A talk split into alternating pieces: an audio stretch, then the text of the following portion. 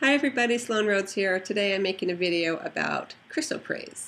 So chrysoprase is this beautiful apple green color and it's kind of opaque and it has a little bit of lemony yellow amber in there as well.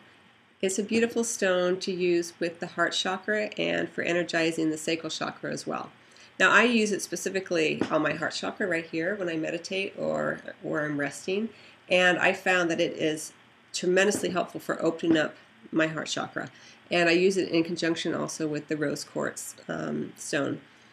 Chrysoprase has an energy to it that is kind of, um, I want to say relentless, but it's very gentle as well. It just will not let you off the hook. So once you start using chrysoprase, it really, really wants you to open up and allow what is to be what is to be and kind of releasing your egoic concerns and your your ego's desire for things to be different than they are and so it's really helpful if you're going through a spiritual shift as I have been. In fact, last year when I was really kind of in the middle of this spiritual shift, going through what they call the death of the ego, I was in a gem store and this chrysoprase kept winking at me and twinkling at me and I didn't know anything about it and I, I didn't know what to do with it, but I took it home with me, and slowly but surely I started using it on my heart chakra, and it's been tremendously helpful to me.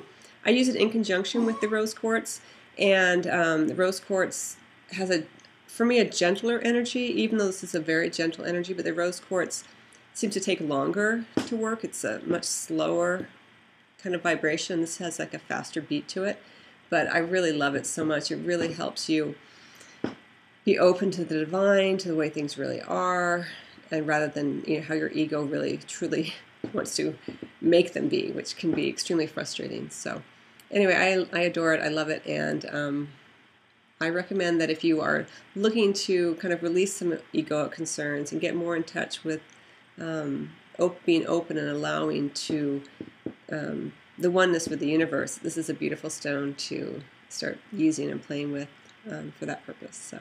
Anyway, I hope that you enjoyed the video. If you did, please do like, share, and subscribe, or leave me a comment. I always appreciate it. And in the meantime, I wish you well on your journey.